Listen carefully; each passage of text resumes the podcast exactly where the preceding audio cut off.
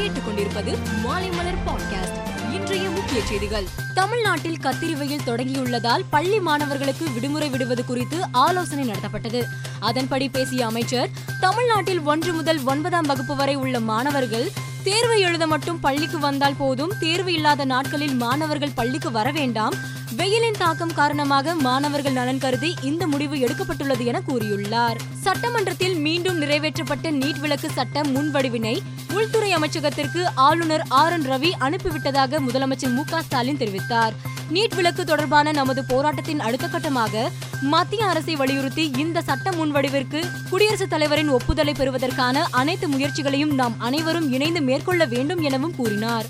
ஆந்திராவில் பாலியல் பலாத்கார சம்பவங்கள் அதிகரித்துள்ளது குறித்து அம்மாநில அமைச்சர் தானேடி வனிதாவிடம் கேள்வி எழுப்பப்பட்டது. இதற்கு அவர் ஆண்கள் யாரும் பெண்களை பலாத்காரம் செய்ய வேண்டும் என்ற எண்ணம் இல்லை. அவர்கள் மது அருந்துவதால் அவர்களுடைய மனநிலை திடீரென வேறுபடுகிறது. ஒரு சில தாய்மார்கள் தங்கள் மகள்களை சரிவர வளர்க்காததால் தான் சில இடங்களில் தவறு நடக்கிறது. மது போதையில் பலாத்காரம் சகஜம்தான் என கூறினார். குறுகிய கால கடன்களுக்கான ரெப்போ வட்டி விகிதம் நான்கு சதவீதத்திலிருந்து நான்கு புள்ளி நான்கு பூஜ்ஜியம் சதவீதமாக ரிசர்வ் வங்கி உயர்த்தியுள்ளது. பண வீக்கத்தை சமாளிக்கும் வகையில் நிதி கொள்கை குறித்த நிபுணர் குழுவின் பரிந்துரை அடிப்படையில் இந்த வட்டி விகிதம் உயர்த்தப்படுவதாக கூறியுள்ளது.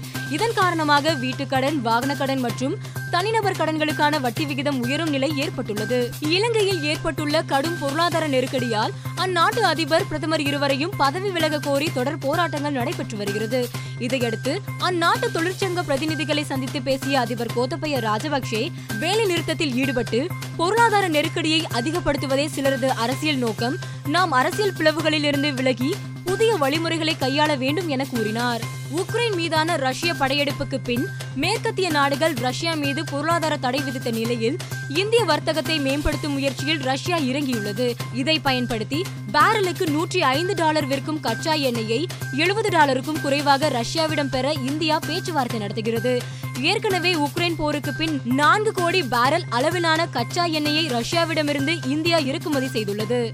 பெங்களூருவில் உள்ள படுகோனே டிராவிட் உயர் சிறப்பு விளையாட்டு மையத்தை மத்திய விளையாட்டுத்துறை மந்திரி அனுராக் தாக்கூர் ஆய்வு செய்தார். அப்போது பேசிய அவர் விளையாடுவதற்காக யாரும் வார இறுதி நாட்களாகவோ விடுமுறை தினத்திற்காகவோ காத்திருக்க தேவையில்லை. எந்த நேரத்திலும் எந்த இடத்திலும் விளையாட தொடங்க வேண்டும். சர்வதேச அளவில் போட்டியிடுவதற்கு தேவையான கூடுதல் திறனை வளர்த்துக் கொள்ள ஏதுவாக இந்த மையத்தில் உள்ள அதிநவீன வசதிகளை வீரர்கள் பயன்படுத்திக் கொள்ள வேண்டும் என கூறினார்.